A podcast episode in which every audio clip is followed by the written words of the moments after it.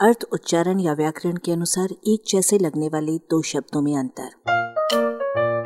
अपनी हिंदी सुधारें, आग और आँच।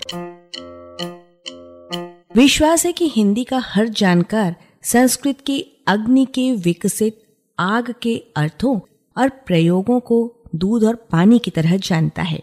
विद्वान लोग कहते आए हैं कि आग और धुएँ का चिरंतन साथ होता है, पर वास्तविकता ये है कि बिना धुएँ की भी आग हो सकती है, जैसे गैस के चूल्हे पर, और बिना आग और धुएँ की भी आग हो सकती है, जैसे पेट की आग। इसी प्रकार आग और प्रकाश के पारस्परिक संबंध के बारे में कहा जा सकता है कि प्रकाश बिना आग के भी हो सकता है, पर आग बिना प्रकाश के नहीं हो सकती। पेट की आग आदि को छोड़कर। यहाँ समस्या आग और आँच के भेद की है।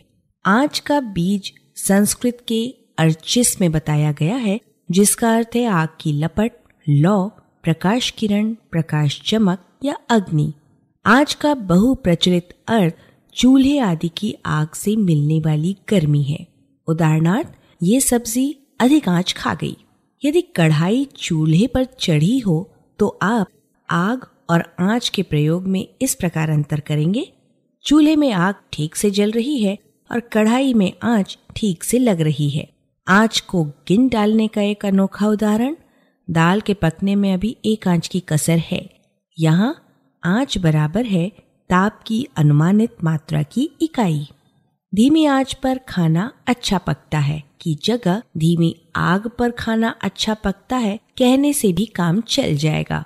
पर आप पर आँच यानी विपत्ति नहीं आने दी जाएगी की जगह आप पर आग नहीं आने दी जाएगी, कहना हास्यास्पद हो जाएगा। आलेख भाषाविद डॉक्टर रमेश चंद्र मेहरोत्रा वाचक स्वर संज्ञा टंडन। अरबा की प्रस्तुति।